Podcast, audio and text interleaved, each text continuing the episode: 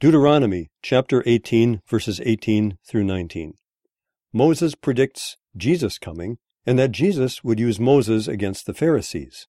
And John chapter 5, verses 16 through 47. Who is Jesus? Deuteronomy chapter 18, verses 18 through 19. I will raise up for them a prophet like you from among their fellow Israelites, and I will put my words in his mouth he will tell them everything I command him. I myself will call to account anyone who does not listen to my words that the prophet speaks in my name. John chapter 5 verses 16 through 47.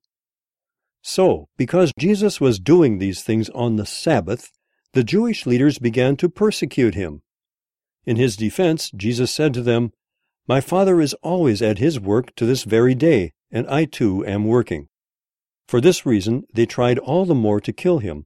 Not only was he breaking the Sabbath, but he was even calling God his own Father, making himself equal with God.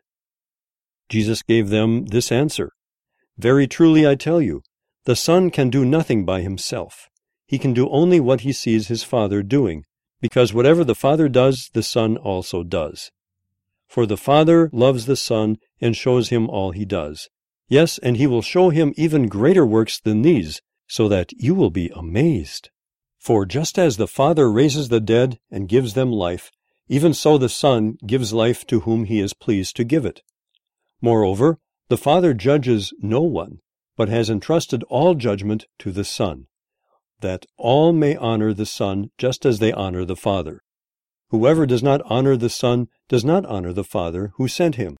Very truly, I tell you, whoever hears my word and believes him who sent me has eternal life, and will not be judged, but has crossed over from death to life. Very truly, I tell you, a time is coming, and has now come, when the dead will hear the voice of the Son of God, and those who hear will live. For as the Father has life in himself, so he has granted the Son also to have life in himself and he has given him authority to judge because he is the Son of Man. Do not be amazed at this, for a time is coming when all who are in their graves will hear his voice and come out. Those who have done what is good will rise to live, and those who have done what is evil will rise to be condemned. By myself I can do nothing. I judge only as I hear, and my judgment is just, for I seek not to please myself but him who sent me. If I testify about myself, my testimony is not true. There is another who testifies in my favor, and I know that his testimony about me is true. You have sent to John, and he has testified to the truth. Not that I accept human testimony, but I mention it, that you may be saved. John was a lamp that burned and gave light, and you chose for a time to enjoy his light. I have testimony weightier than that of John. For the works that the Father has given me to finish, the very works that I am doing, testify that the Father has sent me. And the Father who sent me has himself testified concerning me. You have never heard his voice, nor seen his form, nor does his word dwell in you, for you do not believe the one he sent. You study the Scriptures diligently because you think that in them you have eternal life. These are the very Scriptures that testify about me, Yet you refuse to come to me to have life. I do not accept glory from human beings, but I know you. I know that you do not have the love of God in your hearts.